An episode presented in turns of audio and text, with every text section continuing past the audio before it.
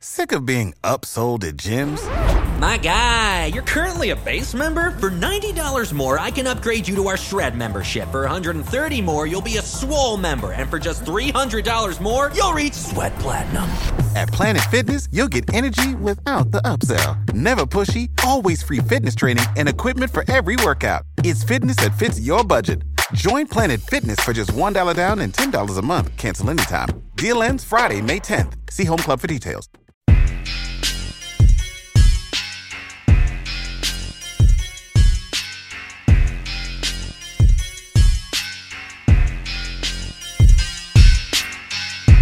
Hey, and welcome into episode 82 of the House of L podcast. I'm the L of House of L.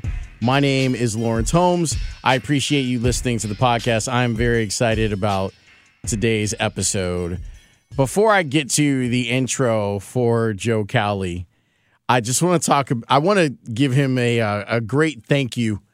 One for scheduling this because trying to get Cowley on the podcast is it's difficult because he travels with the Bulls and he lives out of state, which you'll hear him talking about here and why. I always wondered why, and now I know why.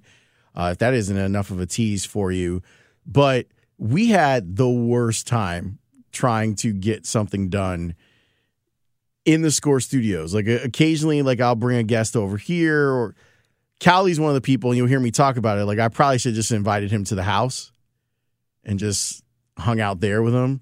Not that it meant that it wasn't going to be a more raw interview because he brings it and you'll hear it. But I want to give a special thank you to Rebecca Ortiz because here's what happened. I met Joe at like seven o'clock. We were trying to get Russ's studio, Russ Matera, who does all the voiceover stuff at the score. That's usually where I would bring someone in because it's a little bit more of a comfortable space, like our update studio, which is where I'm actually doing the front and back of the podcast today can be a little bit cramped.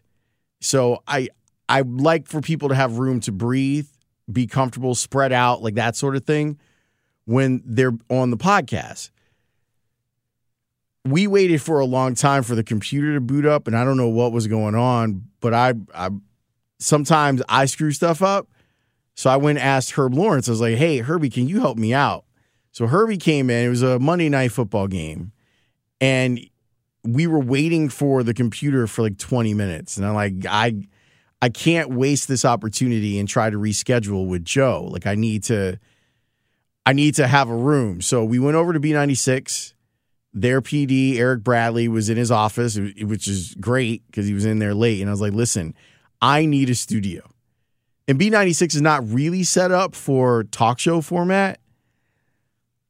He's like well there's a couple that are available. Go for it and Rebecca was like the only person. He's like, I don't know how this stuff works. And Rebecca came in like she was doing her shift on B96, and she came and she set the studio up for us, and it worked out, and it was great. So I want to thank her for making it happen. I need to go get her something. I need to get her a candle or something to to thank her. But it was super nice of her to do that, and it, it made it made uh, me not look like a complete idiot because I felt like a complete idiot inviting Joe in. We had scheduled this weeks and weeks in advance for this one particular night when he was going to be available. And then, you know, the studio doesn't necessarily work. So we had a great time talking. Um, I'll, I'll give this disclaimer before we get to the interview. Joe is his own man and I really enjoy him. He's someone in this business that I've gravitated towards. We are like minded, but our approach is definitely different. Um, I'm a little bit more of a what's the Bonnie Bernstein line? I'm a little bit more of a velvet hammer, and Joe is a sledgehammer and a machine gun and a machete and a thermonuclear warhead we agree more than we disagree, but we do disagree about a lot of things. And that's the great thing about Joe is that he'll go back and forth with you on all sorts of stuff. I think he's important though. And the reason that I think that he's important is as sports journalism in particular, becomes intertwined with teams. Like I work for a radio station. The radio station has a contract with the Cubs and the Bulls. While I don't think that that biases my view or what I say about the Cubs and the Bulls, and our Entercom family also carries the Bears, I would understand if someone felt that there was a bias in the way that we cover it because those teams are very lucrative and they make a big difference in the overall health of a sports radio station. If you have a sports radio station that doesn't have a big name sports property, play by play property attached to it, your station is probably in trouble. So you want to be grateful, but you also feel like you have journalistic ethics when it comes to dealing with those teams that are a part of your station. For the most part, I've I haven't experienced in us having the Cubs or even having the Bulls, which is probably the bigger upset, or before that, the White Sox. I haven't experienced like the hand of God coming down and be like, you went too far in your criticism. For me, it's pretty simple. If I don't make it personal, I, I don't think that anyone really has a leg to stand on. So I try to stay far away from making it personal when I'm talking about teams, players, coaches, executives, etc. I usually just judge it on job performance and observations, but try desperately to not make it personal. That that line is, is of whether or not one can be as honest as you want. It's is something that's creeping into sports all the way around. It's one of the things that I like about working over at NBC Sports Chicago, specifically Bears, because there's no relationship with the Bears. And I feel like my guys can just let it fly. And we don't have to worry about any sort of ramifications. But I give the Bulls credit. I mean, I was having a conversation with Michael Reinsdorf last week. He was here two weeks ago. He was here in the studio. And they've allowed Jason and Will and Kendall to be really honest about what's going on. And I've noticed the same thing when it comes to the Blackhawks, too. I say all that to say that I think that the game needs guys like Joe.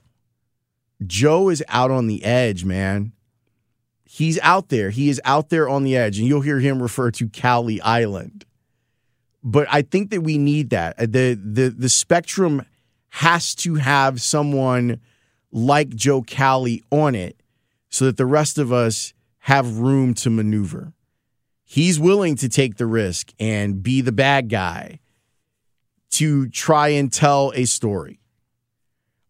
And I, I've always appreciated that about him, even when we disagree. I appreciate that he is out here trying to muckrake a little bit. And I'm I'm saying that if you can go look up what a muckraker is, but I'm saying that in the uh, nicest possible way. That he is out here trying to speak truth to power in a lot of situations and I'm sure in a lot of those situations, he feels like he is not backed up by his brethren in the media. And maybe he's misunderstood.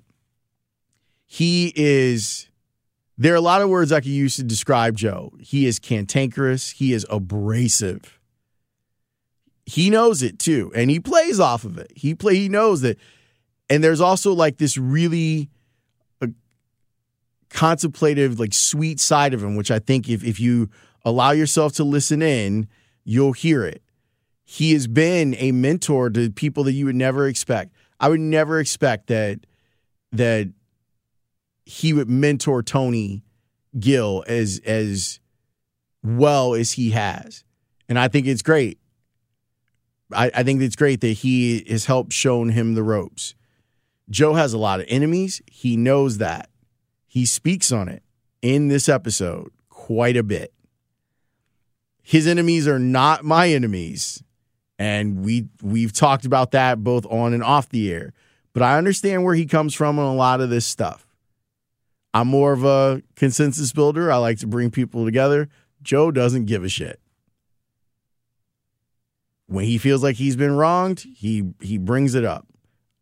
I will tell you that for the most part, the people that I feel like he went after in this pod, I reached out to and let them know before it dropped, hey, Joe's going to have some things to say. I didn't want people to hear the pod and then go back to those people and be like, Did you hear this? And then they catch them completely by surprise. So I appreciate that. I consider Joe Cowley a friend and a colleague, one who is flawed. And he speaks about his flaws. He talks about being inappropriate on Twitter, getting in trouble because of him being inappropriate on Twitter. Um, but I'm I'm glad I know him. I'm really glad I know him because someone has to push, and he's not afraid to push. So without further ado, episode 82, Joe Cowley. It begins with us talking about something that you may not know. And that's how we almost ended up doing a show together on the score. We were almost partners. Remember that? Yeah, it's true. We were. I lost out to Hampton. It'd have been good. It would have been good. Man, you were on the list. I Uh-huh. I was fighting hard. Hmm? I mean, we'd have, we'd have probably got fired because of you. Yeah, we would have been fired quickly. But But it would have been fun. We would have gone out a blaze of glory, baby. I think it would have been really, really good. Yeah. How did you decide that you even wanted to do this? When the when the the show idea was pitched. No, no, no. Journalism, period. Oh shoot. Um, I had an English teacher tell me, you know, because I was playing sports in high school and really wasn't interested come, uh, you know, college writing courses and stuff like that in, in, in high school, unless I was writing about sports. And he was like, "Dude, you suck if unless you're writing about sports. You got you got to just you got to write about what you what's your passion and what moves you." So. I was uh, about to go to Ohio State. I was accepted at Ohio State. I was going to go there for journalism, and then I actually started doing some research and found out that Kent State's uh, journalism program was better than Ohio State's. So I backed out the last second and didn't go in the fall and reapplied to Kent State and got in there and went went there in the winter. Was there ever any thought of you not being in the Ohio area? Oh no, I mean every every person thinks that they're gonna you know go to college, come out with a journalism degree, stay in your hometown, and you know and and, and work that market. And it didn't work out that way. And then I realized that I didn't want. I liked Cleveland. I liked the passion the fans have. Um, but I didn't want to stay in a small market. I wanted to go to a big market. And so, you know, I I did it the right way. You know, you st- I started off at a weekly. I did that for a couple years, and I would go cover the games that no one else wanted to go cover. Um, went and saw Ruben Patterson play down at John Adams. Uh, there weren't many right, white reporters that wanted to go watch Ruben Patterson at John Adams. I can imagine. So, um, you know, I would I would go to a lot of places that some of the guys didn't want to go, and uh, you know, embrace that whole prep thing. Did things the right way. You're supposed to start off at preps. I know there's a lot of guys like coming out of college right now and saying that they're going to be um, columnists right away. And then, um, What, what do you, what do you think the value is of that? Oh, of starting because I started on a prep desk too. yeah, well, what do you think is the value of learning? because it teaches you your craft. You got to start off. You got to answer phones and and and and take little league scores. It teaches you. So when I call my copy desk guys, I don't treat them like shit because I know that they're working their butts off and they have to do stuff that I don't want to do. And so you learn how to respect the people that are doing that stuff. Michael O'Brien, I mean, he loves the prep thing, but I respect the hell out of him for doing preps. Preps isn't easy. You you don't get you don't get a media meal and and you're sitting in a press box that may have Wi-Fi, may may not. may not have heat. Yeah, may not have heat, and you got to go talk to these kids that you know aren't the best interviews. Some of them are, but some of them aren't. That that's that's where you learn your craft, and that that's where everyone should start. But you know, everyone wants shortcuts now. So, um, you know, I started off doing preps at a weekly, and I realized if you're at a weekly too long, you die at a weekly. And so um, the Lorain Morning Journal, which is kind of a sister paper of the Lake County News Herald, they they kind of surround the Cleveland area. The Lake County one had the pro beat, the pro beats, and Lorain Journal had the Ohio State beat. And they brought me on for preps. I left the weekly, a week later, they're like, "Yeah, we misbudgeted. We we can't even afford you for preps." So they laid me off. I went back to the weekly for another year. Then the Ohio State job opened up at the Morning Journal. Like, you know, we want you, we've been watching you, and you do a great job. We want you to have the Ohio State beat. So I did that for two and a half years, and um, broke some some interesting stories and and turned some some things. You know, the thing I, looking back, the thing that kind of sparked having a bigger mindset about this profession and actually taking it serious was my last year in college. Um, it had nothing to do with Kent State. I just did a big takeout piece on why these why there's these playground legends, these guys that used to get picked before Isaiah Thomas, these guys that used to get picked in all these pickup games. There was a Reebok commercial with Lamar Money Mundane. I remember that. Yeah, I went and tracked him down. Uh, Ralph the Rocket Walker. yeah, Lamar Money Mundane. Yep. I love Every that time- yeah. commercial. So I found him, and I found this guy Ralph the Rocket Walker, um, and I interviewed all these guys. Did a big piece, and it won a national award um, on just you know how these guys were just as good as the pro guys, but for some reason, you know, whether it was drugs or just bad decisions and stuff, they just strayed. And so um, it was about life decisions. And so that kind of sparked my passion that you know that, that I can actually do this thing. So that that, you know I was kind of going through the motions I think at Kent State until that when I realized the power of words and actually the power of what this craft can be. Um, it ain't brain surgery. I know there's a lot of people like walk around the city like they're brain surgeons in this profession. They're not. We're really not that important. But you at least get to see um, how you can convey that passion that you have to other people. So that kind of started, and then I ended up Ohio State and covering Ohio State for a couple years, and I just knew I wanted to get to a bigger market. So the Daily Southtown was hiring. I sent a resume in, didn't hear anything for a couple months, and I found out there were like 500 resumes sent. It was for the Cubs job. So uh, Mike Deacon, my guy, uh, brought me in. I was one of five fi- finalists. I was the only out of town finalist, and um, got the gig. Moved to Chicago, and then uh, two months later, uh, T.J. Quinn left the White Sox beat to go east, and they said, "Do you want to switch from the Cubs to the White Sox?" And so that was that was kind of the genesis of how I kind of came on the map. Did I ever tell you that I, I started at the Southtown? No, I didn't know that. Yeah. I, I, I- that's where I worked the desk. Oh, yeah, I did preps for the Southtown. yeah. Like it was my my senior year of college. I had started What year would that have been? 96, 97. All right, I got hired there in ninety and in 97, 98. Yeah. And it was a blast. Like Great. learning that stuff and Their mentality was like, um, yeah, we know we're only like circulation of I don't even remember what they were, forty thousand. I was gonna say fifty thousand. Yeah, but uh, we're treating our pro beats like we're the Tribune and the Sun Times. You had unlimited budget, and they're like, you go to every road game and you compete with those guys like you're just one of them. And I was like, hell yeah. And that was my mentality, and that's what I did. I competed with those guys like I was one of them. What's the value of being a beat guy and being there every day? Because we're seeing newspapers in a lot of places that say they have people on the beat and then they're not actually on the beat. The Athletic. I'm not here to, to name names. Oh, I know I know that you're going to, and that's why I love having you on. Well, there, but- I mean, you know, they want a subscription and they don't. They're not even going to, you know. And Darnell's doing a great job. He's going to a lot of the Bulls games, but I think a lot of the beats. I'm not talking about Chicago. A lot of beats around the country, the Athletic, they're not going to, and they want your money. No, it's huge.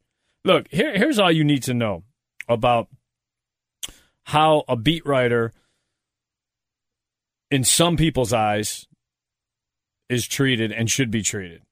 Ozzie Guillen the first day of when pitchers and catchers and all the position players would report. So when we had the full team there, he would bring us out and he'd be like, "Come on, come on, you guys are coming to the meeting." Out on the field, his first thing, he's like, "All right, here's here's some of my rules. First of all, this is Mark Gonzalez from the Chicago Tribune, Joe Cowley from the Chicago Sun Times, Scot Gregor from the Daily Herald, Doug Padilla from ESPN. These are your four beat writers. They are treated like you treat me. If you disrespect them, you disrespect me. If you piss on them, you piss on me. That's how this will be treated. And those guys knew right away that we were significant to what was going on as far as being that checks and balances and being that that voice to the fan and at, hopefully asking the questions that the fan would like to ask. And, and, I mean, at the end of the day, that that's that's what we are.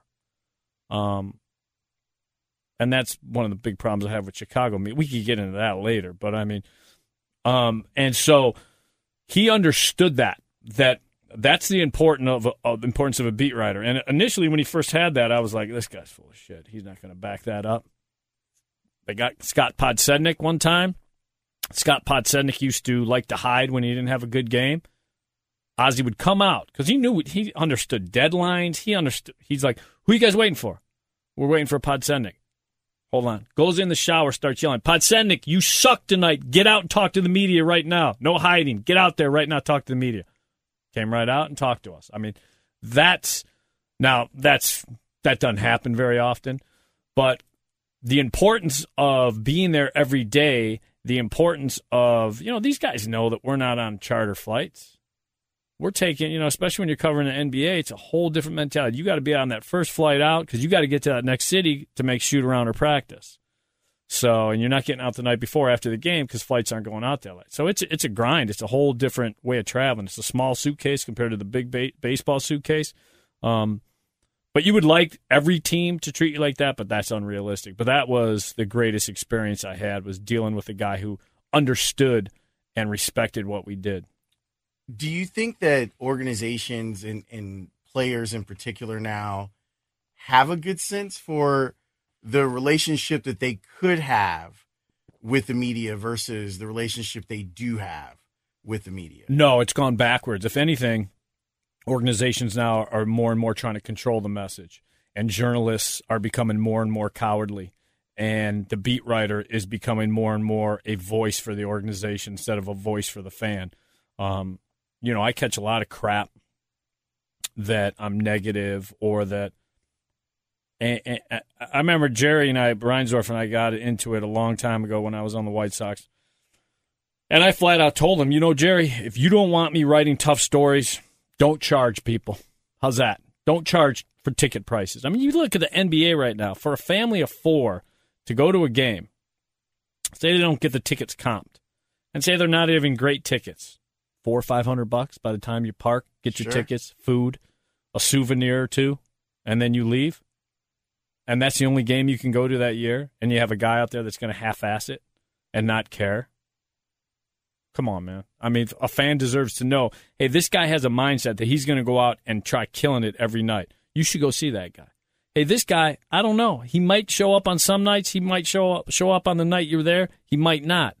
I don't know. I don't. You know, that's what I have to do. That's where where I feel the the the beat writer has to be positioned. That's the foxhole he has to sit in.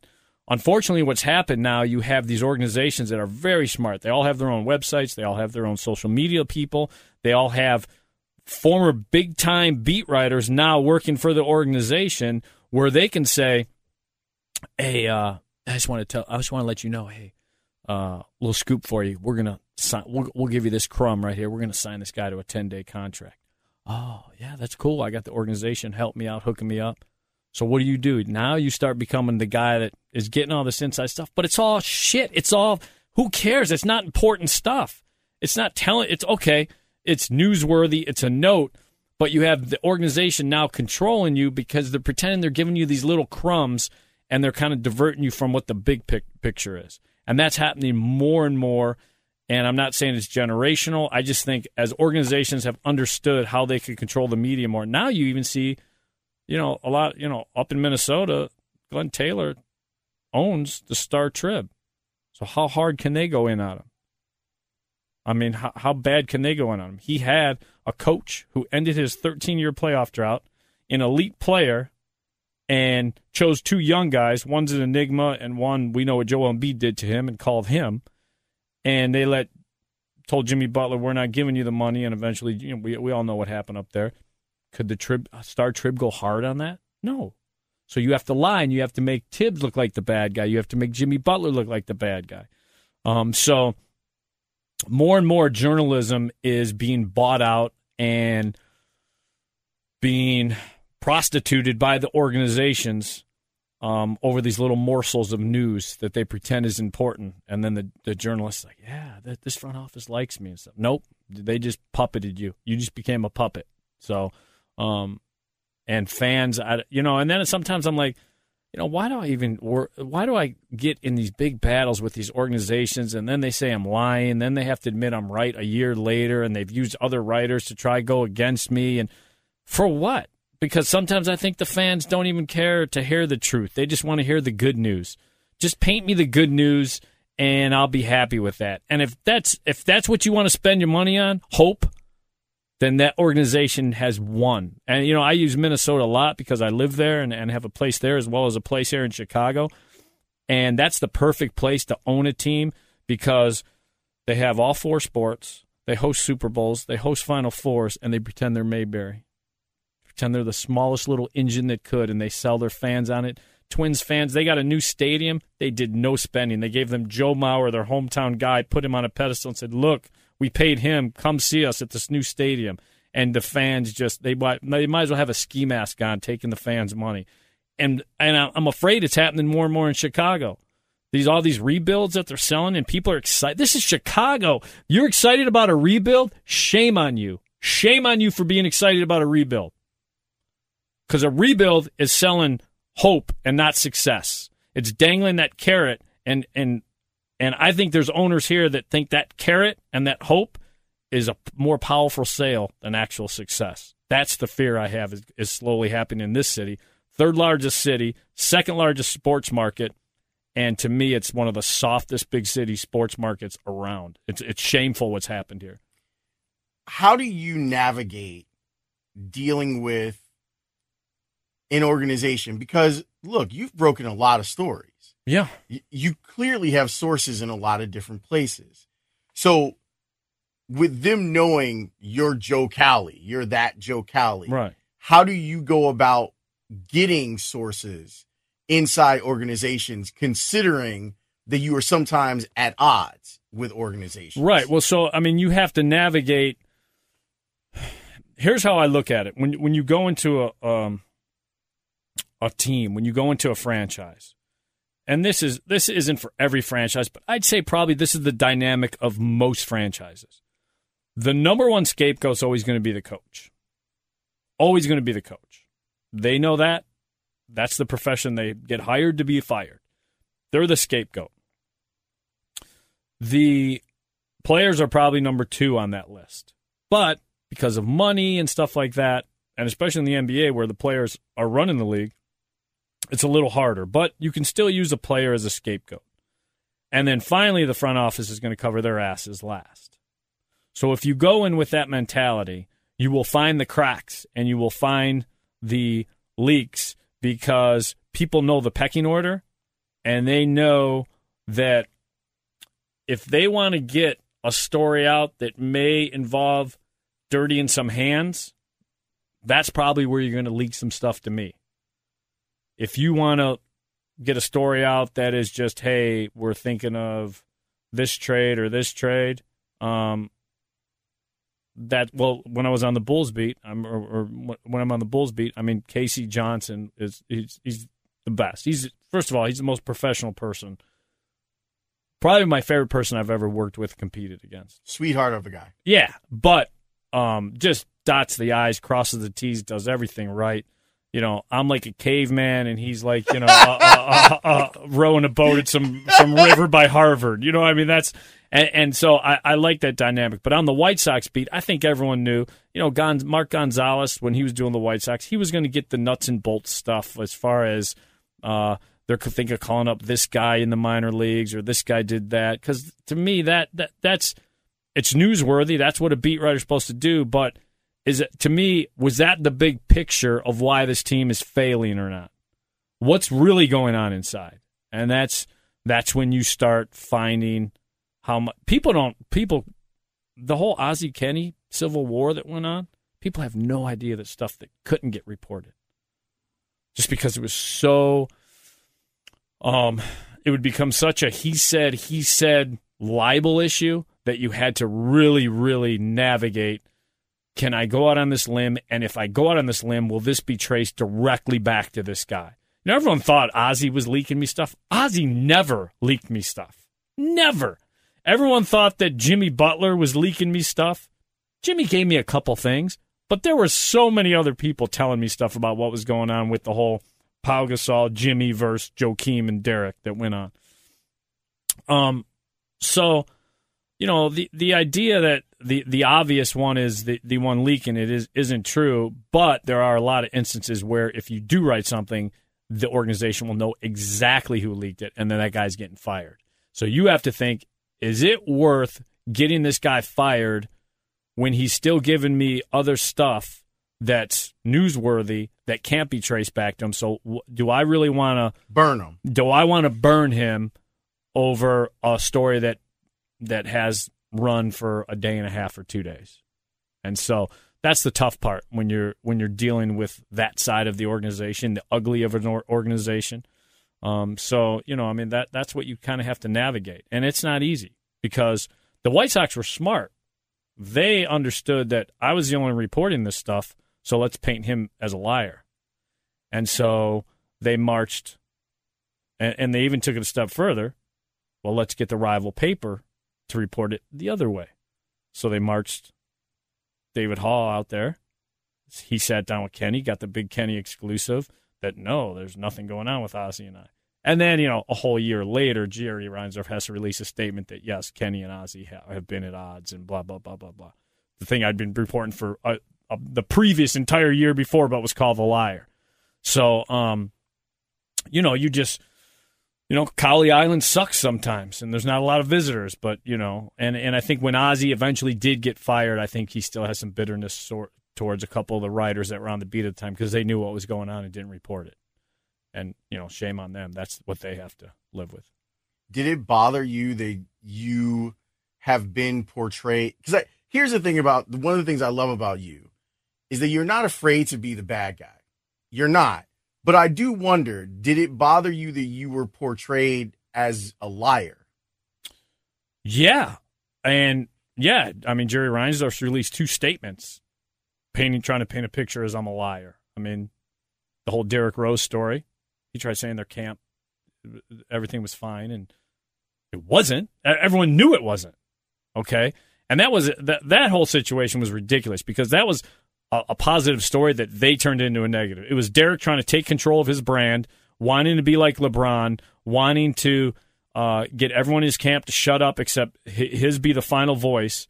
And then three hours, then he lies. I had the whole thing on tape, even even when him saying it. Then three hours later, because it blows up in his face, he acts like a puppet. Jerry puts his hand up his ass, puts him on ESPN, props him up, and then he basically shits on the entire story. So that's why I had a big problem with Derrick Rose. That started my whole questioning of what is this guy really about?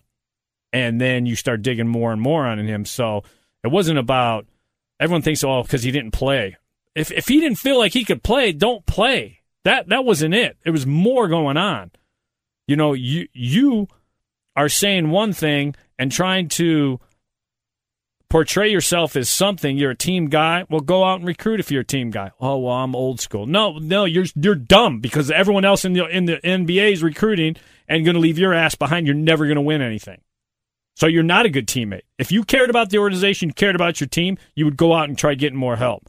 And Dwyane Wade even said it. If Derrick would have come out and talked and tried persuading them, besides just shooting a video that he was propped up to do, when LeBron and Wade and all those were trying to, it would have done wonders. Now, obviously, Bosh, the, the, they needed that Bosh piece, and yeah, the whole with would they would they trade Deng, would they wouldn't trade Deng. but the fact that Dwyane even said when you feel like your best player on the team doesn't want to come out and say something, then you feel like, well, that guy really doesn't want me. So really, why do I want to go there? And so, um, th- those were the problems I had with Derrick Rose. It, it, had nothing to do with him sitting out, not wanting to play that year. Um, so yeah, and Jerry por- tried to portray me as a liar. He tried to portray me as a liar with the whole Ozzie Kenny thing. Um, you just you ride it out. It's yeah. I mean, it, sometimes it sucks. It sucks when the other writers know it's going on and won't come to your aid and and and back the story. And then it sucks even more when other writers who aren't around get pulled in and they become part of the puppet show and contradict your story, even though they're not a beat writer. They're just a columnist. You don't know what's going on here, bruh. You're just trying to you're just trying to write a column to contradict the rival paper, and you've been used and you've been prostituted out and and and whored out. Enjoy yourself. So th- that kind of stuff um, sucks. And then you have the whole idea of how the media has kind of turned. You know, we used to compete, but it was a brotherhood.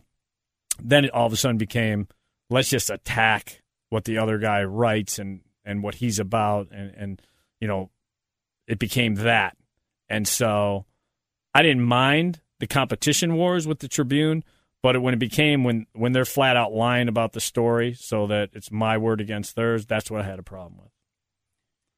You love sports. yes, not as much as I used to. Why not? Um, everyone else says, why, why, why didn't you? You know, I did the Bears for like two months. It was awful.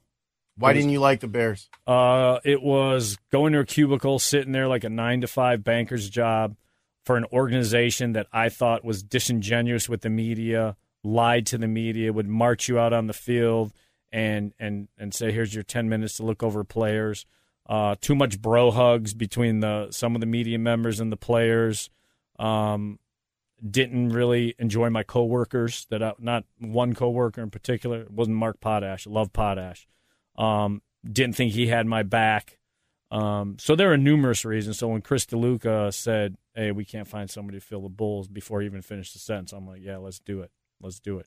And the other, the other thing, the main thing was, there's one team. There's one. You know, I'm a fan at the end of the day of one team, and everybody knows that team. It's the Pittsburgh Steelers. So covering the NFL, I didn't feel great about. And I, I actually had to go do a Steelers game when the Bears and the Packers were in the NFC Championship game. The Steelers and Jets were in the AFC Championship game. They sent me out to Pittsburgh in case the Bears won and the Steelers won. I could be there to kind of preview it and write a column. That's when I was doing the column. I, it was the hardest thing I've ever had to do is sit there and cover Steelers game as a media member.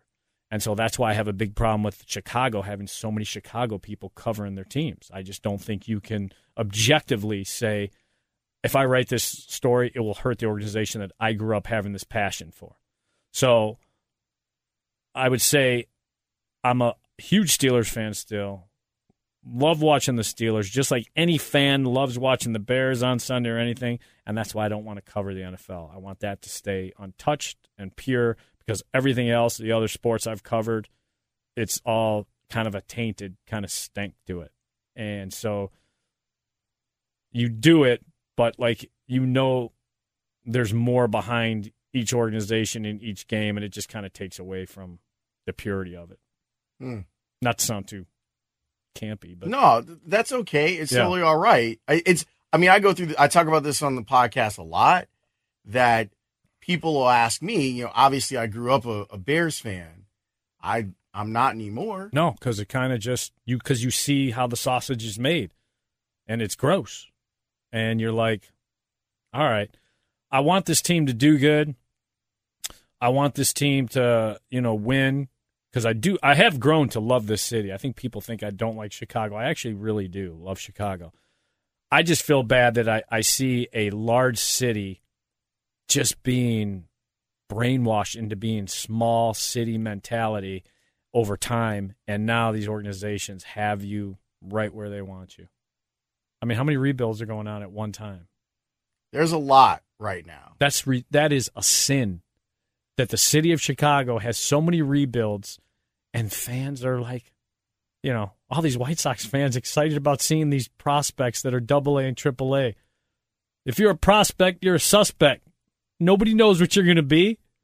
You know, all, everyone was excited about this bull season. I think on on the podcast I did for our, our, our, my my guy Ben Jaworski for the Sun Times, I think I picked 34 games. He's like, no, they're going to win more than that. I'm like, how?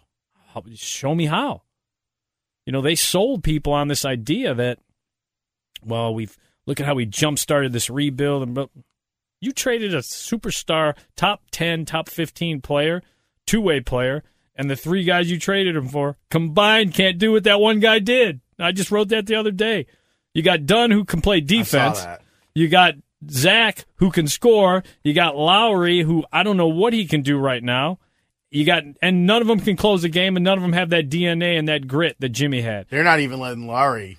No, he finally he got out of the doghouse the other day in Indiana, but I mean, you know, I, I you know, I, I don't I don't understand how Zach and Lauri can't play together and can't find success together. Not just under Jim Boylan, they weren't doing it under Fred either. Now, obviously, there were some more injuries that they really didn't get a lot of playing time, but something just looks off.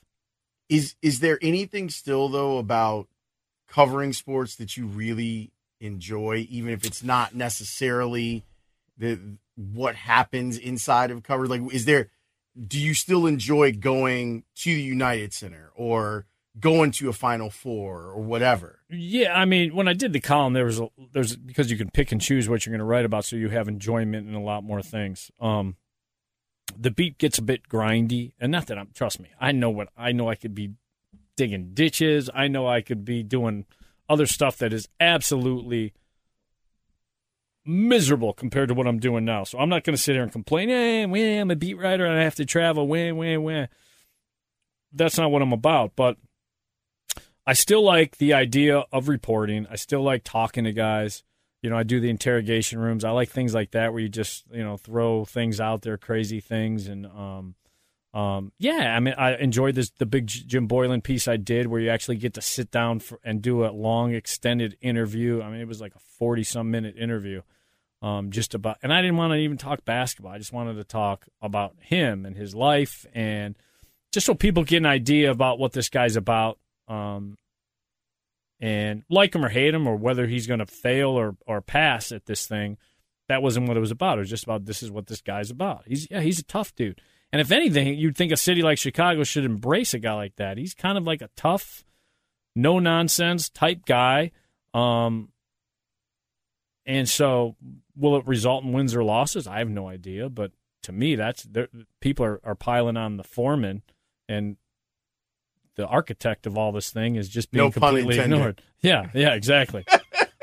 They're piling on the foreman, not Gar, as the foreman as actually the coach, rather than the people that did the blueprints of this thing. So, um, yeah. So I mean, yeah, no, there's lots of things I I enjoy. I mean, there's the one thing I miss about covering baseball is you had so much access. You don't have as much now, but you used to have so much access to these guys where you actually had a relationship and um, you remember like just all the funny times. I mean, I, I could. It was a joy for me to go to the ballpark every day and interview Ozzie, and then go talk to Uribe. I didn't have to interview him. I just want and just. I mean, you know, guys like that are are just gems, and um, you know, you're kind of glad just to hear them just talk and you know, yeah. So yeah, there's things you embrace and you really like. Who's someone that you sat down with that you had a preconceived notion of what this person was like or what they wanted to present. Right. And then you sat down with them and you were surprised, like pleasantly surprised at what the final product or that what that conversation turned into. Yeah. Um Hmm. That's a good question where I was kind of like blown away by a guy because he was a lot deeper than than I thought. Who was uh I'm trying to think. I'm so the first time we met Brian Anderson, old White Sox outfielder, he was a yes or no sir guy, and then when I actually sat down and did a long interview with him, I'm like, this dude's a wild man, out of control. Um, if he doesn't make it in baseball, he's going to be in porn type guy. Um, because we had been introduced to him in one way and he wasn't like that at all. I mean, so I'm, I'm trying to think of a guy. I mean, you you usually when you do a big sit down, you usually kind of have an idea what a guy's about anyway, because you got to do your homework on him and kind of of what you want to. You know, I, I'll tell you a guy that surprised me because the reputation was. There's two. The reputation was Dicky and Prickly, and Jermaine Dye and AJ Pierzynski, I'd say, were the two biggest. Um, did not see that coming of how much I actually enjoyed having a writer player relationship with them. And AJ even did the the Joe Meet Pro video where he tried to throw me out and stuff. And AJ was, you know, just from watching from afar as a twin, I was like, I hate this guy. When the White Sox got him, I was like, oh my god, this is going to be a disaster relationship with this guy. and I couldn't have been more wrong. He was outstanding. So um, Jermaine Dye too. I thought he kind of came in a little pompous and a little, you know, and he was not like that at all. And so um, those are probably the two biggest that surprised me. Uh, uh you know, another one, uh, Mike Dunleavy. You think, Really? You think Duke? You think probably had a silver spoon in his mouth? Coach's kid. coach's kid. Um, the most just not Dookie person you've like. Carlos Boozer's the poster boy for Dookie. Okay, Dunleavy not. Dunleavy's the bro hug dude that you want to like hang with and go golfing with because he's just a bro, and um, so that he was a he was a bit of a surprise too. You love playing basketball. Yes. You're good at it too. Nah, uh, it's fading, man. Knees are going, everything. Yeah, Well, yeah, yeah. because the body's not supposed to be Right, playing right, right. basketball Love at playing our age. Yeah. Why do you love the game so much? You love teaching the game too. Yeah, I love coaching. I've I've coached. Um, I mean, if uh, you know, if God forbid, sometimes something happens, and you know, I would go and coach and be just as. And I don't even have to. Not even at a high level. Junior high, middle school, just love it. Love, just lo- I have a complete passion for it. Um, basketball, football, mostly football. Um, both my sons are football player. Well, the oldest is in college now, but was a football player, and then I've got the fifth grader now that plays, and um, love it. And like when I remember uh, Jason Goff, myself, and Matt Bowen all co-hosted a show, and Bowen and I were just talking, and I could just like. Like even when I did the Bears beat, I, I like was more interested in just like watching film and doing like f- the film thing that we did in the Sun Times and just breaking down film than you know, I I just dig that stuff. I could watch film. I mean, when you're watching fifth grade film, you know you probably have some kind of issue. You got a So- problem. Yeah, so uh, you know, I love that that that that aspect of, and I love competing. I love the competition of pickup basketball, and um, you know, I play in here in Chicago, and then when I in the off season, I play every almost every morning in uh, up in Minneapolis with. Uh, remember Kevin Lynch? I played with Kevin Lynch. Uh, he's one of the guys who run an afternoon game, two on two, full court, no out of bounds. Oh, Yeah, we go for about an hour, hour and a half. that'll get your cardio in Yeah. for the day, for Yeah. the week. Yeah. So, um, yeah, I mean, uh, yeah, I love it. I just love the competition and played on a uh, intramural team with uh, Goff. That was that was a trip. That was a fun team to play with. Met all his boys and stuff. I was talking with Goff yesterday, and I told him that you were going to come and sit down. He was like, "You should ask him about the last time that that, that we played." And uh, on that intramural team, Yeah, I think I got kicked out of the game. Didn't yes, you did. Yeah, I think I threw a punch. we made it to the championship game, and then this team brought in players we didn't ever see because we had played them earlier in the year, and they they un, un, un, un, undid the ringers, and it looked like you know it, it was they they were good, and so uh, yeah, I threw a punch in that game and got thrown out. He led the team in technicals throughout the year though, so he's got very little room to talk. I've played ball with Jay. I, Yeah. I, I understand how Yeah. he. He does he. Boylan would like him. He embraces physicality. Yes, he does. yes, he's a very physical player. he is. Who was your favorite player in, in hoops growing up? Um, well, see, here, here's the thing. This is so I grew up in a wrestling family. I was a wrestler, so it was football and wrestling. So you were taught as a wrestler, everything basketball is hate, especially at, at, a at a wrestling school. My high school was a pretty big wrestling high school.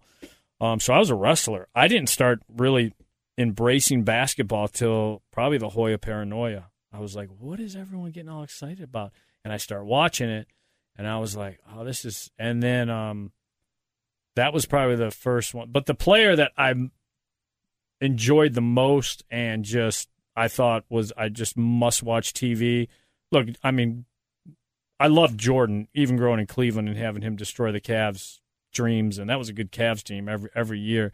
But the guy that I was on my radar was must see TV was Allen Iverson. I just thought he just the toughness and the and you know and I love the football background he had and just the fearlessness and he played and uh, to me he was my favorite and I just loved his attitude it was just a middle finger to anything that defied him and yeah probably because he was I got that small guy complex so probably because he was a smaller player but Allen Iverson probably was the the guy that he and, and Gary Payton's pretty close too. I was a big Gary Payton guy.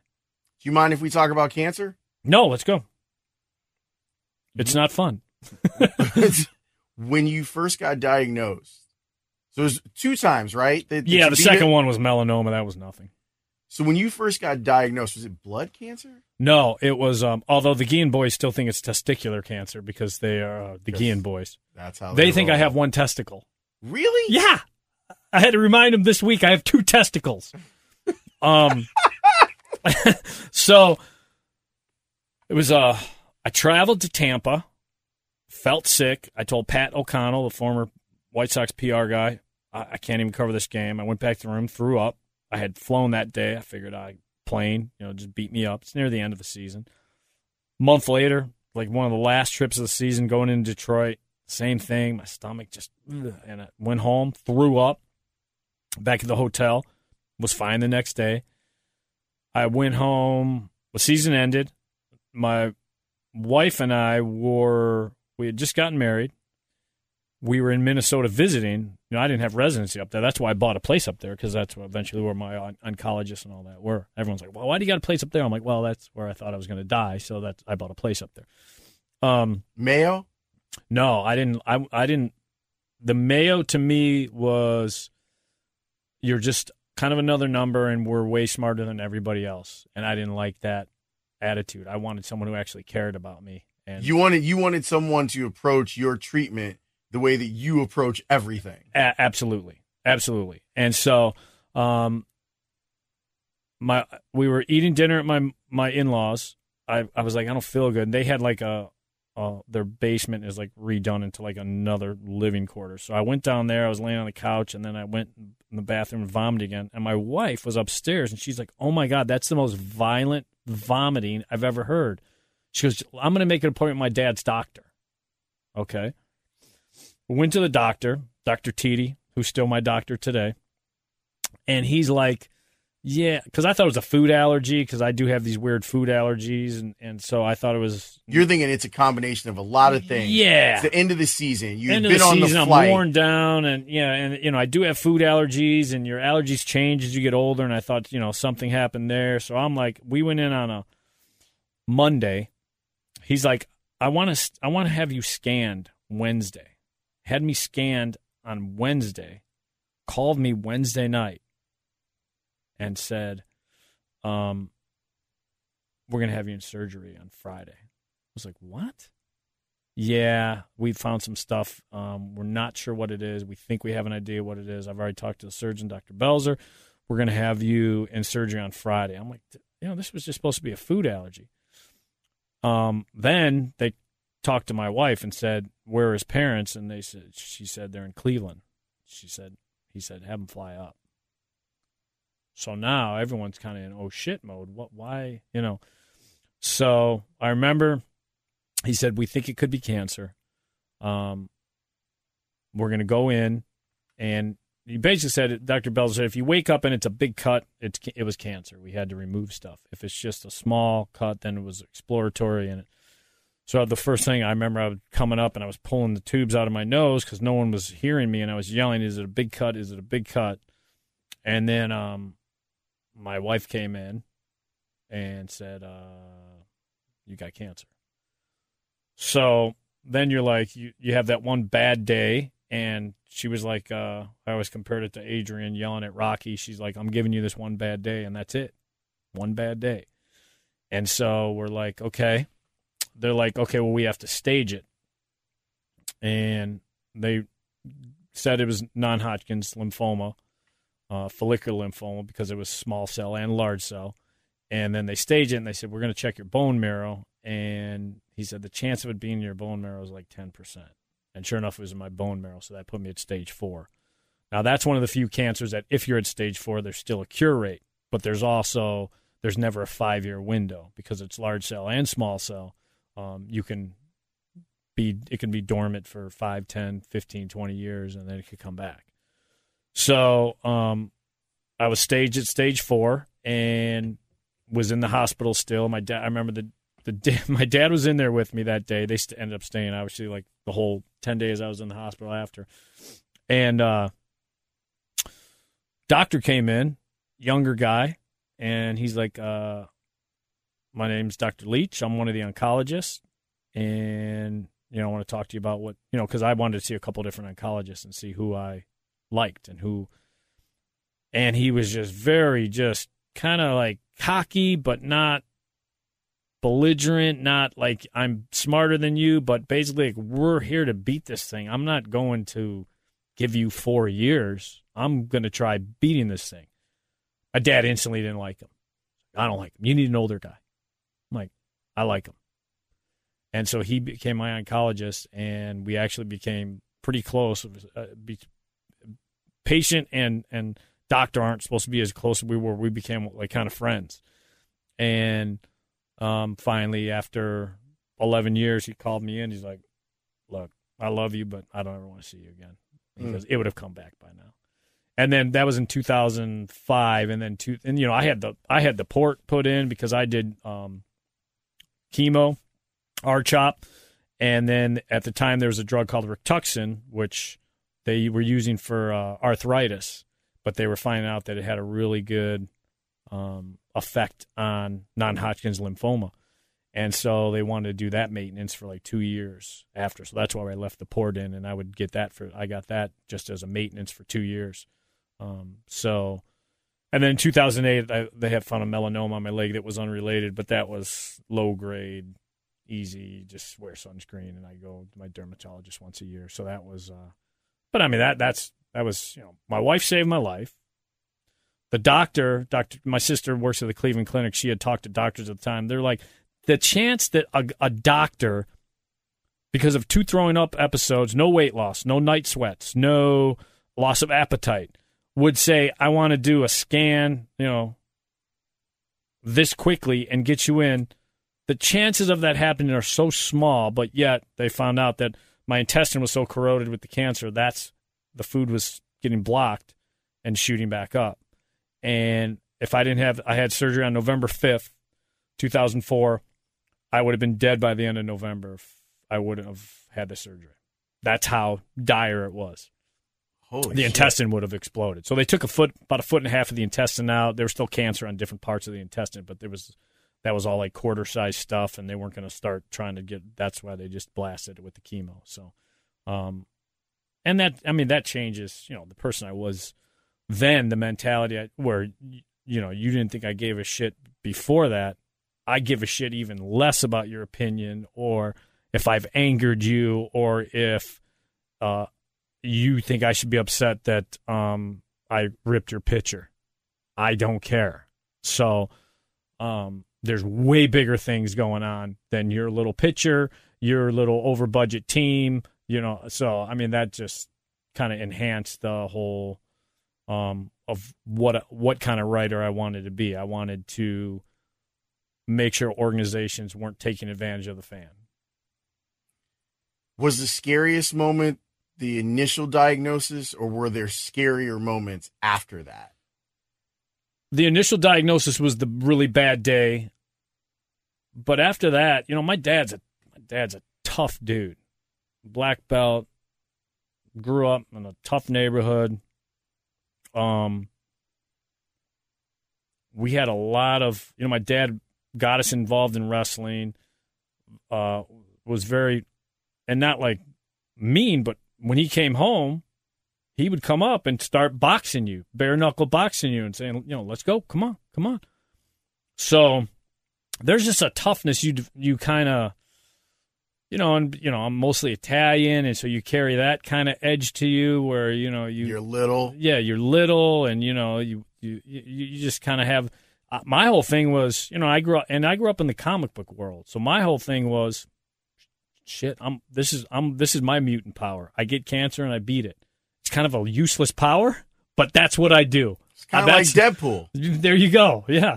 So, um, you know, I embraced all of that, and I was like, let's go, let's dance and I had the one bad day, and then the day I found out it was in the bone marrow, I was kind of like just pissed. I was like, "F this, let's freaking go."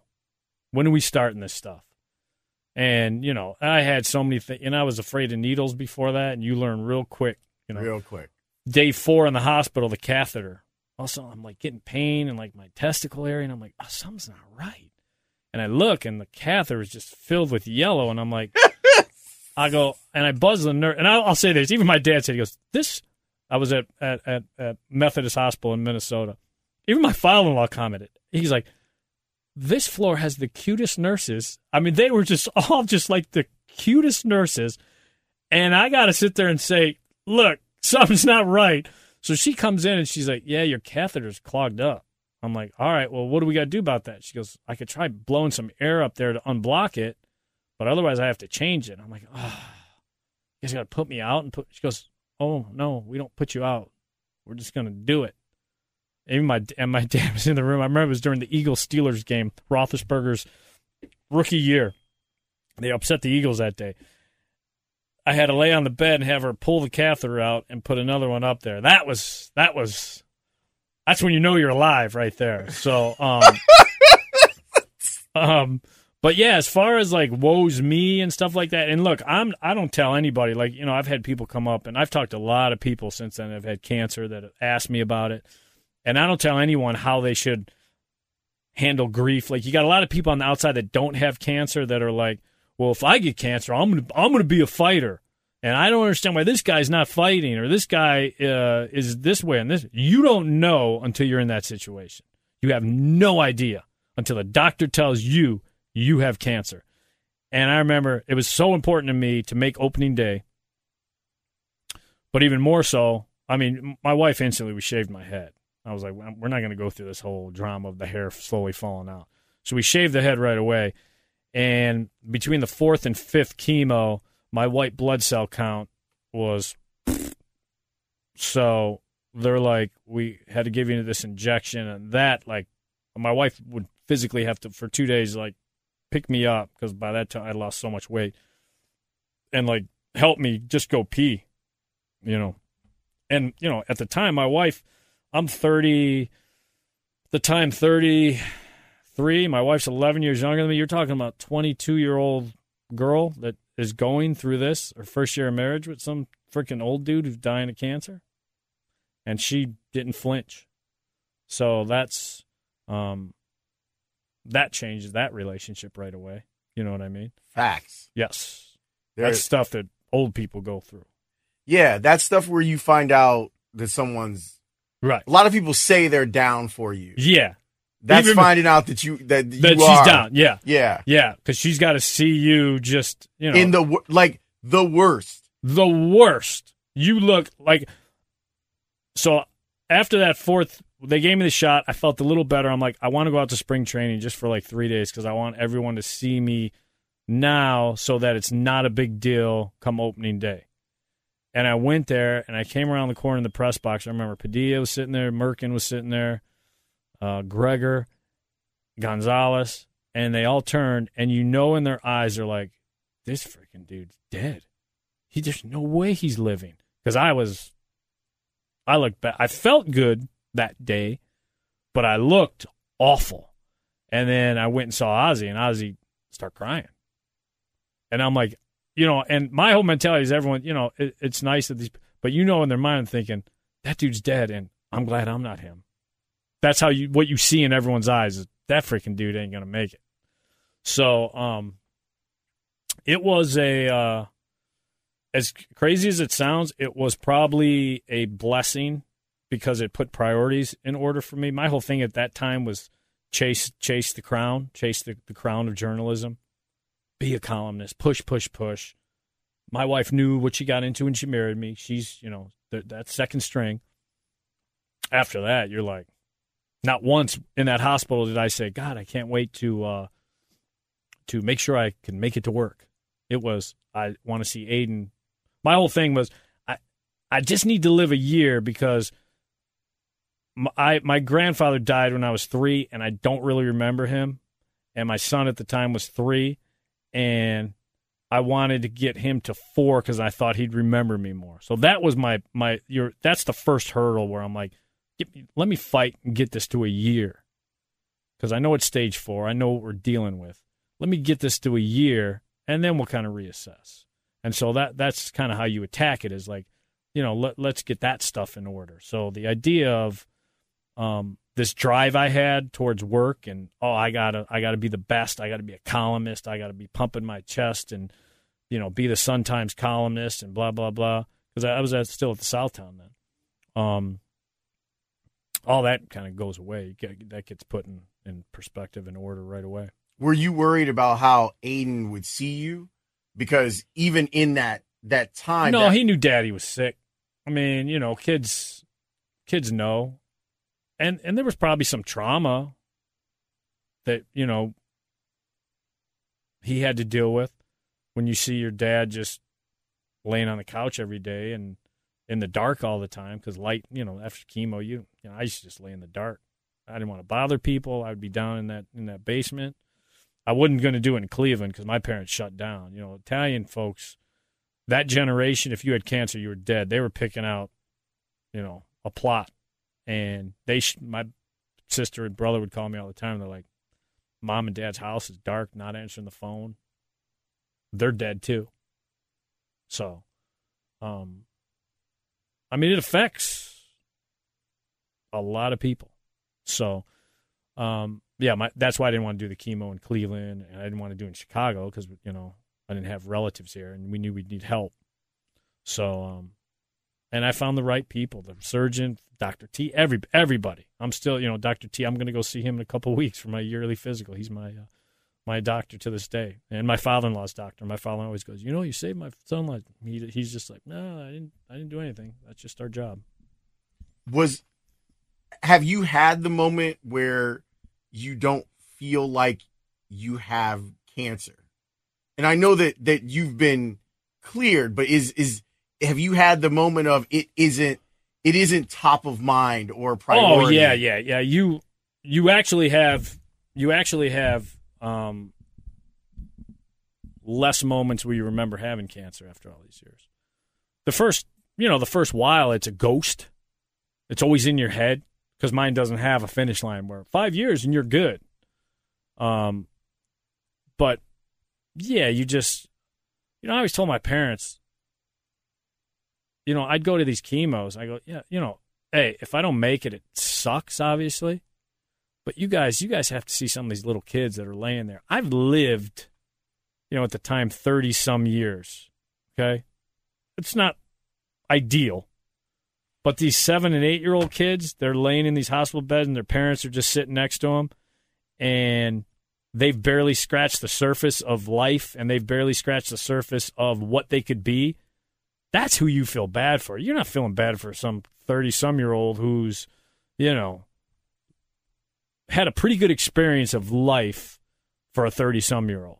You're feeling bad for these six, seven, eight year old kids that, I mean, shit, who knows if they even went to Disneyland or something. You know what I mean? So um, that's who you should feel bad for. But yeah, I'd say the first five or six years when you're still going through stuff, you you you see ghosts. You have those ghosts in your head, uh, but then the ghosts go away, and you still you get to know your body really well. And so there's times where you I'll get ah, well this doesn't feel right or this and this, but that happens less and less. Where you're just like you know it's just a, a part of being 51 years old now, where you're just gonna have aches and pains. So how do you think and you, i know you talked a little bit about it but how do you think it changed you said that you really did dig into the fuck it like i'm i'm gonna do what i want to do i'm not afraid say of what anything. I want to say, and it probably and probably at times too much.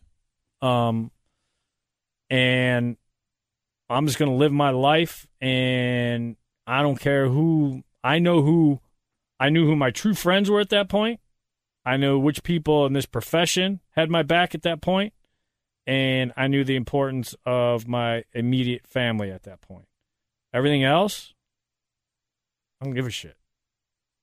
Why, you know, why do I care if you don't like a story I wrote? I don't care. I'm trying to write a story so you understand the team that you're dishing out money for. You're going to get mad at me?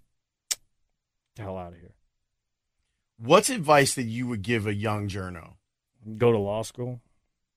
it's not bad advice No, no. I, I, I mean, that's the easy thing to say. I went and talked to Missy Isaacson class at Northwestern last year, and she's like, please just don't come in and say you guys are all idiots. And I'm like, no, I'm not going to do that because they're not. what I would say is attack this profession the right way. Okay, you've got a lot more landmines than when I first came in. When I first came in, and guys before me, and Sam Smith, I, I, love Sam Smith's stories. He tells me how he started off this, and you'd have these editors with cigars and blowing smoke in the newsroom, and he's he was in D.C. and the hustle and bustle of politics, and he was covering politics. That's but start the right way. Don't try and shortcut it. And the other thing that that there's so many more landmines now where you have these bloggers and you have these guys that use analytics to try getting their way. They can't go in the locker room. They don't have the cojones to actually ask athletes that they bashed the day before questions because they're scared of them.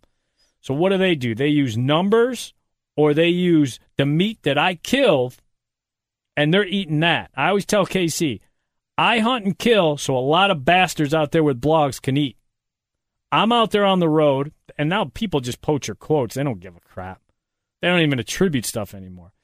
And then they want to sit there because they had all day. They don't have a 15, 20 minute deadline to put out 500, 600 words. And they had all night. And I won't even say in dad's basement and mom's basement because that's a cliche. But to think about it, put their blog out the next morning and tell you what a piece of shit you are because you didn't write the story that, that, that they would have written. It's like, what did you do? What did you bring to the table? You're eating because I went and hunt and killed. You what did you do? You didn't do a damn thing. You sat and wrote your blog. And you got and these guys just crap on you. It's it's un, I mean, I think it's funny, but and I always if if if one of them does like get real personal with me, I always tell them just get a credential and come out. I'd love to see what kind of questions you'd ask. Oh, my, they don't. It's easy to, and that's the thing where I talk about media on media crime and how that's just gotten. It's easy just to crap on what we do because a you're jealous that you're not doing it, and b you think you would do it better. But then when you see these guys come out here, when some of them do come out here, church mouse, they don't say anything. They don't ask anything. That's why, like guys, young guys in this profession that I really embraced quickly. Cody from here the score right away. Not afraid to ask questions. Not afraid to ask tough questions. Why I instantly like Bernstein. I was at a Bears game way back. The Southtown had me go do a Bears game, and, and Bernstein, I don't know what he was. He's like right next to Wannstedt. He's like, Did you hear him tell you you suck? Hold the mic up. I'm like, This dude's got some balls. And Wannstedt's like, No, no. And he goes, Yeah, they were saying you suck. I was like, holy moly. I go, I dig this dude. And as much as I hated this person, there was a time where Jay Mariotti would actually go down and interview people before he became so scared because he was a coward. And and actually wrote columns that were interesting instead of just always all negative. I mean, look, I love Morrissey. I love Telander. When's the last time we had a must read columnist in the city? This is Chicago. Who's your must read columnist right now? I don't know. It's funny because you're right. The voice of the sports page, and they're all whispers now. And I'm not slamming those guys, maybe, I, I, you know, but you don't see them as much. So I think that has something to do with it. Well, I mean, Rick is is out here mixing it up now. Like I, I do like that. I like that. I like that there are people that are still mixing it up because over the last few weeks with the everybody Bears, goes to the Bears game. no, you're right. Who's going to Bulls games? Not too Who's many. the last columnist you saw at a Bulls game? Not too many, and I should probably go to more games. Well, you, you guys do something different. You're, Yeah, but I. but I, here's what I always liked about you and Jason Goff, even Spiegel back in the day. I saw their asses at games. I see you guys at games engaged in what's going on. That tells me it's not like you're just showing up for show because it's taken out of your time, but you're actually showing up just to catch the vibe because I'm going to go in and I'm going to talk about this team or I'm going to talk about this guy. I should probably know what the hunting ground look like before I go in and start taking my shots at it. It's easy just to sit in your house or or do whatever and come on here and I'm this and I'm that and I'm fake tough guy and stuff. Go ask questions after you say this stuff to these guys. That's what the beat writer has to do. I'm a big proponent of it, and I mean, I know that it is. I mean, I've had my clashes with Kenny as well. Um, I mean, there's Hollywood. There's a there's a a fun spring training story where we're on the backfields just going at it, mfing each other. I mean, just and we're cool now. Like we, our vibe is fine. Like we get along fine, and I think part of it is, is that we recognize that some similarities in the other. Um, that he wasn't going to back down from something, I wasn't going to back down from something. We found we found I would say that Kenny and I have found detente. Like that's how I would describe it. But I, I also feel like I can't throw stones and hide my hand. That I can't no, go go hard. And and maybe that's the old beat reporter in me. I can't go hard on the air and then not show up. That's what I mean. I'm trying to think of people that I really liked early on here that did that. Uh, Bernie Lincicome would go right back out there after he wrote a hard column. I feel like you have like if it if it's that's the day you have to show. You up. have to be there for that. You know who was awesome about writing something tough and showing up the next day is uh, Missy Isaacson.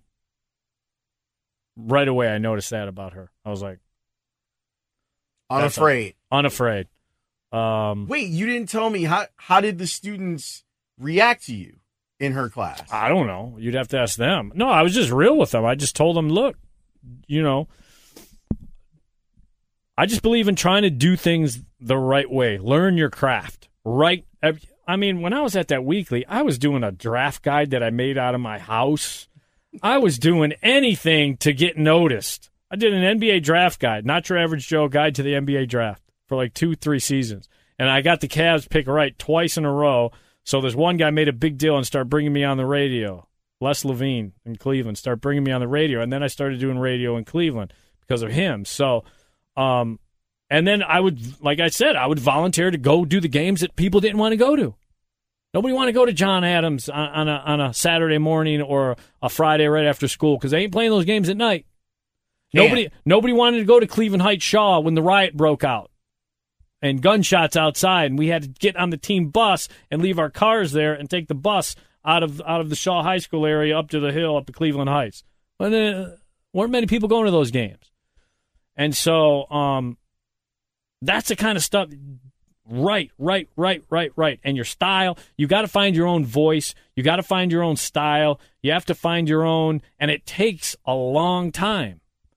And it changes as you mature and as your life experiences change. Um, whether it's becoming more snarky or what, what, whatever it is. But you have to you have to do your craft as much as possible. That's one thing I like about beat writing. You're writing almost every day during that season, even in the off season. You're writing almost every day, and there's times where it becomes monotonous. And how can you even come up with 1,200 words if you got to write two stories on this team? But you just figure it out. Some days they suck, and you're just going quote transition quote because you're just not feeling it, or there's nothing big going on. And other days you're just you're excited about a story. What I miss is like when Ozzie got traded. So I had that story at like four o'clock. I knew no one else had it. Poker faced it. And the days of breaking stories and it's sitting and, and no one knowing until it read It's the paper the next now. day is, is over. Okay. I had a couple of those that, that you know, you, you all night you're like giddy. You miss, uh, and I miss that. You're like giddy. You're like everybody's ass is getting chewed out by their editor, Mark, except mine. And so the day Ozzie got traded, I had it at like four o'clock, and I go there, and you're like, no one else got it. I hope no one else got it. I'm like, nobody else has it. Uh, You just tell. Everyone's just writing general stuff. You tell. It's like a poker game at that point. I have the whole thing written, send it to the desk. They're like, what, what, win, win, win. I'm like, 705. Kenny Williams locks his doors, won't take any calls during, won't have a game interrupted. 705, put it on the internet. It was, it was for an hour and a half. It was just pure joy. I'm just sitting there. No one cared what, my desk didn't care what the final score was. That was just a plug in. Who cares? and Van Dyck and I think Gonza was working. I think they had Van Dyck and Gonza were both there double teaming it for the Trib. Um, Padilla was there for ESPN. Phones are just blowing up because at 7:05, Kenny's not taking any more calls because the game started. And, you know, Kenny's got to study the game. Morpheus has to really break down the shit. and so nobody and the game started, so you're not getting players, you're not getting Ozzie. It's in lockdown. ESPN's calling Padilla. They're like, "Can you confirm this?" He's like, "How? I got nothing." They're like, "Put Joe Cowley on the air then." So I, I, they, they're like, he's like, "Dude, do you want to do this ESPN interview with Linda Cohn?" I'm like, "I guess." And so, um, you know, and I had the whole thing laid out. That was, you know, and then after an hour and a half, people started, you know, getting a hold of agents, and and and, and so they start, but they didn't have the it all put, and then finally the White Sox, like in the seventh inning, released a statement. Meanwhile, the Trib was just sitting there, just freaking wearing it, and th- those you miss those days because it's so hard to do that now. So, I appreciate you doing this, man. Dude, I, I loved it. Loved it. This was a lot of fun. It's gonna ruffle some feathers. Whose feathers? I'm I'm gonna look. You know that I am a I am a consensus builder. I try really hard to bring people together, and I'm gonna have to I'm gonna have to smooth over some people. Look, here's the thing. Okay, here, here's the, for this city deserves better than to me than what it's been getting, and maybe I'm even part of the problem. I don't know. Okay, I, I think I've, I've, I've, I'm sure I've lost some some miles per hour on the fastball you know, I, I told my wife the other day, I'm like, you know, I had heard something, and I'm like, you know, I could probably start going down that alley. I probably eventually will. It might be a little too early in the season to go down there now, so I'm kind of fighting it. But if I go down there, it's right back on a boat to Cowley Island. And I'm like, do I feel like doing it again?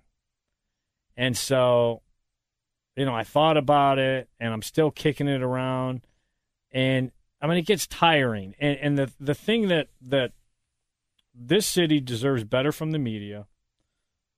Like I said, I have I have a problem with there being too many fanboys in the Chicago media. I think every city should have out of town writers covering its team. I just do. Or guys that at least and again, I've talked to Goff about this. That's one of the things for years, and I, I think I even mentioned this to you. Until you I had no idea what baseball team you liked, if you were Cubs or Sox, for years. And I did shows with you.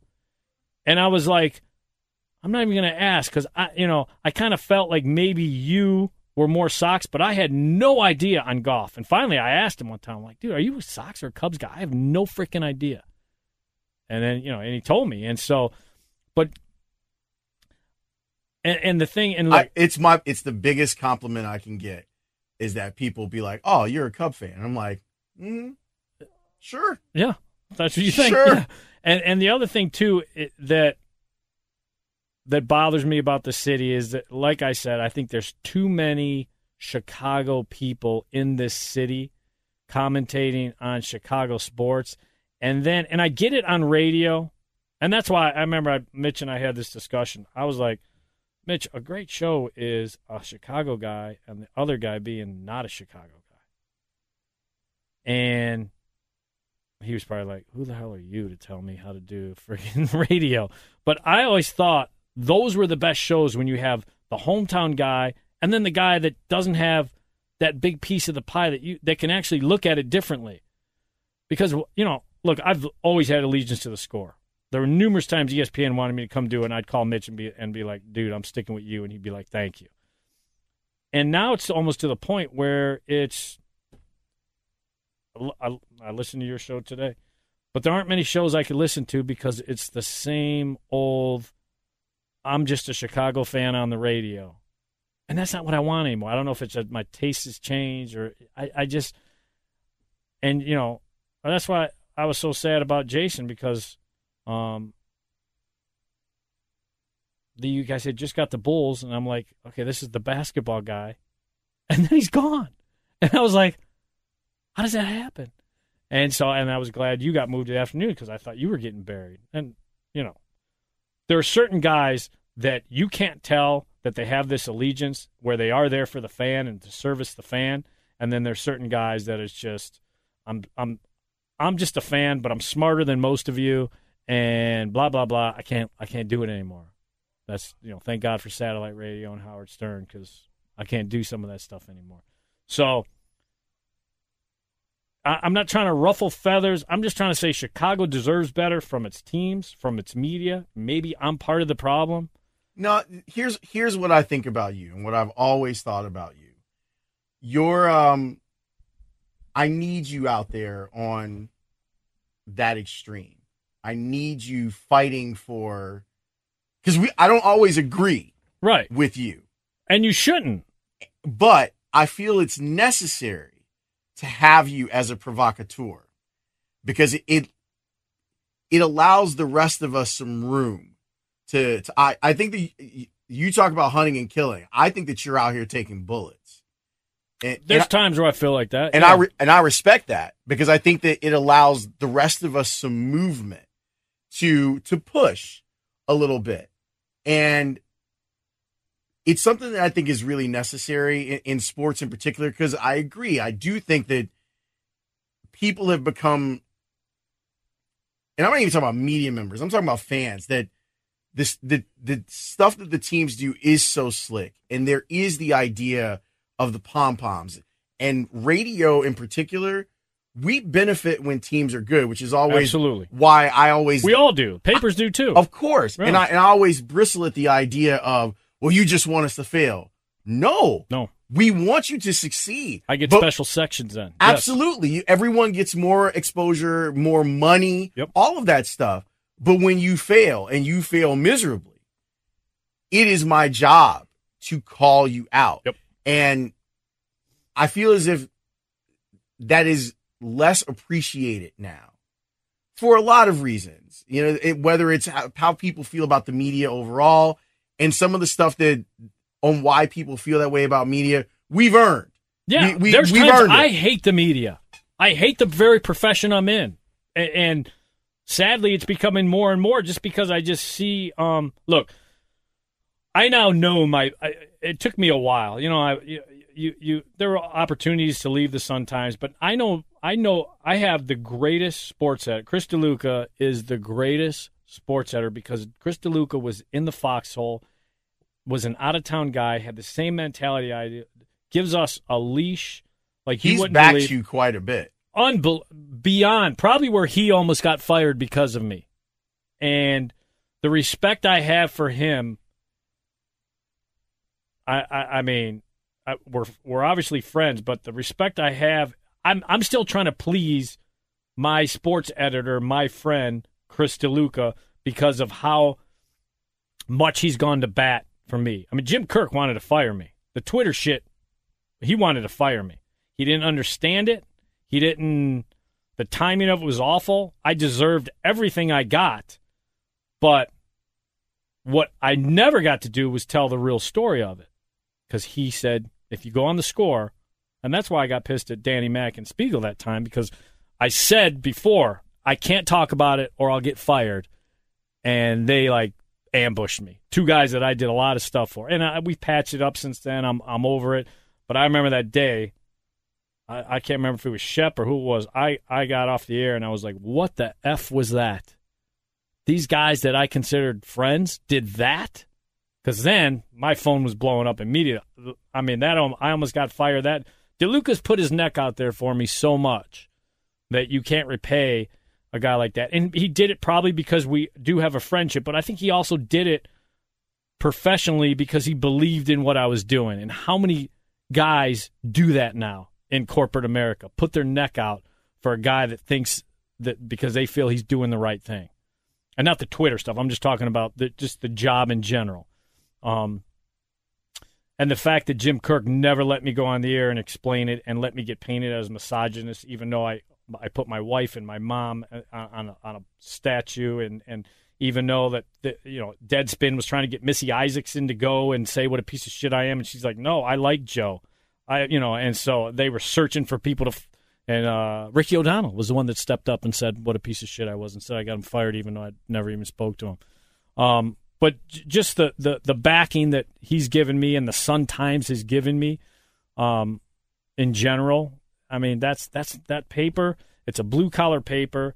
It's a hardworking paper, and I just have learned just to love it and embrace it, and not worry about going anywhere else. I, you know what I mean? And and that's my paper. And when they turn the lights off at that place, I'm I'm done. I'm good. I'm good. I got to do a column. I got to be in a major market. Kiss my ass. Goodbye. I'm good. Well, I like Cowley Island, and I come visit it occasionally. It's not a place that I go all the time, but occasionally I parachute in Right. and I hang out. and I've and I- and I've always had that respect for you, for guys that I felt were truth searchers and not afraid to wade through the trash can and, and, and get dirty because you know there's times where you know wasn't it, didn't Kenny threaten a lawsuit on the air to against me or Coop? One of them did. it's probably Still waiting for that lawsuit, big boy. Lawyer up, big boy. Because I told the truth of what a Judas you were and how. He, why does he still have a job? Oh, because you know what? Because he was a Judas. but I appreciate you. I, you. I, I want you to know that. Like, no, I, I, I, I, I, that feels good because there's lots of times where you don't feel like people appreciate you anymore, and that's one of the things. Like when you and I was when the young guys come out, I like when they ask questions, and I usually embrace guys like that and go talk to guys like that. And one of the first thing they say that I hear probably the most is, "You're not anything like I thought you would be." And I'm like, "Well, what'd you think I was going to be?" Ah, you just hear this and this and this, and I'm like, I- "I'm really not," you know. yeah, that's what that's. I, I don't. I'm sure there are plenty of people like, you know how Wait, many you know how many like people at the Bulls that I kind of you know am friendly with, like the PR. They're like, you don't know how many times we have to go in the main office and defend that you're not this monster. And until you actually like, I don't know how that reputation got that way. Because it's more than writing. Like I've even had people that come out and fill in for the trib that didn't know me, and they'll be like, and they'll talk to me, and they'll be like, um, "Oh yeah, all we heard at the trib is you were just an animal." And uh, and there's you're really you're just kind of I'm like, yeah, I did. I'm just a dude trying to get a paycheck and do my job. That's it. Not an animal. I don't go out of my way to hurt people. I mean, I just you know. So, but it's funny that a, a, a big city like this gets very high schooly at times, especially in the media. Yeah, I wonder if it'll ever swing back the other way, and that's the reason why I think that it's important that you're out there because we need that. We do. I, I think as I a city, it. I think as as a sports media, we need someone who's going to push because then you go, okay, it's okay to push a little bit. It's okay to to ruffle feathers occasionally, to hold organizations to the standard that they say That they are. that they hold themselves to. Yep. Don't tell me you're a playoff team. And then when you get criticized for the way your season started, I'm the bad guy. Yeah. You told me You were a playoff team. you were a playoff team. And three years ago, you told me we're blowing this thing up because we're sick of mediocrity and we're going to get back to a championship level. Okay. Let's see it. I'm waiting. Well, I'm not surprised that, that uh, your episode is about one of the realest ones that I've had on the podcast. Is it? Yeah. Is there going to be trouble from this? Uh, I I think I can handle it. All right. I think I can handle it. I'm between like to me and the the the Goff the first Goff interview. I don't know if there's ever been a realer interview than that. I mean, Jason actually came to the house, like, and it was right after he had been let go. Yeah. and it was raw. Yeah, that had to be. Yeah. it was rough. It was really, really rough. And Like, you know how I feel about him. I'm. I, that's your guy. I remember. I remember when Bernstein first brought, brought it was Goff and some other dude up to old uh, Layman's gym to play three on three, and then I didn't see him for like a couple years, and then he came to spring training, and I I just have always there's just something about him. I just he's a real dude. He gets me. He lets me be me, and but knows that sometimes when I'm just doing it, it's just bullshit and just screwing around and doesn't, you know what I mean? And doesn't wear it and doesn't, and understands that life's too, there's more important stuff to, you know, he, he gets the joke. where a lot of people sometimes don't get the joke. And and and you know, and that's my fault because sometimes I at least when I was younger didn't have a good feel for the room. I had to read the room better. And You think you're there now? Yeah, I mean I still have my moments, but you know, I mean I'd say for the most part, yeah. I I, I yeah. I, I I mean the the worst thing you know, the Twitter thing was was awful. I felt awful about it. And like I said, that I had never gotten to kind of explain and there's no there's no I was completely in the wrong, but at least explain what how it led up to that. Um but I probably needed that. I mean that you know, I, I sometimes you need a, boot up your ass and you have to accept that. You can't blame other people. That was all me. I did that. So I got to wear it. That's on the resume. You Google me, it's all bad shit. There's nothing great dad. His kids love him. His wife loves him. His parents love him. And none of that says that. He's got great friends. It says, Deadspin, Twitter asshole got me fired. Uh, kicked out of Canada. Messed up this voting for the MVP.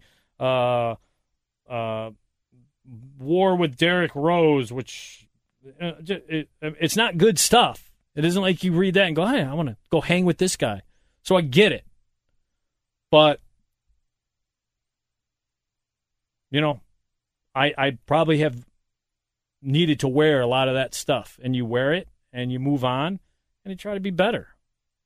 I'm a flawed person, but you got to try to be better. And that's what this whole thing is. So, um, you know, I wish there were things that I didn't do, but at the same time, I like who I am today. So you just wear it and you move on. Thanks for putting up with all of the technical issues. Oh, dude, no problem, man. I loved it, enjoyed it. This is what our talk show would have been like. We would have been off the air in like, Like a week. it would have been about a week. Mitch, does Mitch have a dump button? He'd have been He pounding. does. He does. He does. Oh, He oh, Joe. He literally has a big red button. oh. If his office were unlocked, I would show you. But he has a big red button. He'd have been pounding that thing. Yeah. Hampton was was probably the smart decision. I mean, he brought would- in a lot of money. Um, yeah, I get it. I wasn't going to beat an 85 Bear. Yeah. I think it would have been a better show we would in the long run. Well, yeah. I mean, it was valuable to me, and I, I Hamp has become like a lifelong Right, friend, right, absolutely. which is great. But yeah, uh, we we would have we would have been like a comet, man. Yeah, The shit would have been hot, yeah. and then it would have gone. It'd have been gone. Hey, remember those two idiots had that show? Yeah, Mitch dumped the crap out of that. It was good for about a week. I was just starting to get into it. It was good for a week. And where'd Lawrence go? He's in law school now. Like lawyer. what? Oh, Uh, that's what he Collie's did. still at the Southtown. Oh no, I don't know if the Southtown exists anymore. Does it? I don't even know. I don't even. Uh, do they? I feel like they do. The Trib bought it, but I don't know what they if they ate it or what they did. I don't even know. It's enough. But you are uh you are a unique, unique individual. And I'm glad that we got together to do this. man. Absolutely, absolutely. I hope more than ten people listen to it. I can promise you that more than 10 people are going to listen All to right. it. Thank you, sir. Thank you. So that's Joe Cowley. I hope you enjoyed the episode. I enjoyed bringing it. I'm glad that he was available for it. I'm glad that people will get an opportunity to see a little bit of his softer side, which I don't think that he shows because he's because he's Joe Cowley. You know what I mean? Like you heard it. You you heard it. But it was great to sit down and talk with him. I probably don't talk with him enough. Uh, he's one of my favorites. I'm not gonna lie to you. Like he's one of my my favorite people to be around. And because of the way that he he challenges, and I mean he challenges us. He he challenges everyone who is involved in this thing to to make sure that we're paying attention to what's happening. So I hope you enjoyed that because I enjoyed sharing it with you. And again, thanks to Rebecca Ortiz. Honestly, and I know that my mic didn't sound great, but it's not a studio that's really set up for that.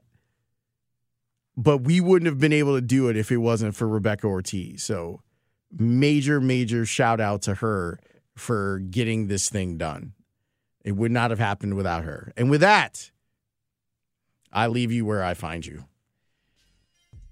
What's Joe's line? I I hunt so everyone else can eat. He's a crazy person. I'm very excited about next week. I already have one interview done, but um you know n- next week's episode is episode 83, right? I'm working on something special for that. So make sure you stick around. Go back and listen to some of the previous episodes because they're really good. Like, let this be a portal into some of the conversations that you can hear on House of L. And again, big thanks to Joe Cowley. If you see my podcast, House of L, like, give it five stars. Go review it. Trust me, it helps with placement. As weird as that sounds. Have a great rest of your day. Thanks for listening to the House of L podcast. I will talk to you next week for episode 83. Peace.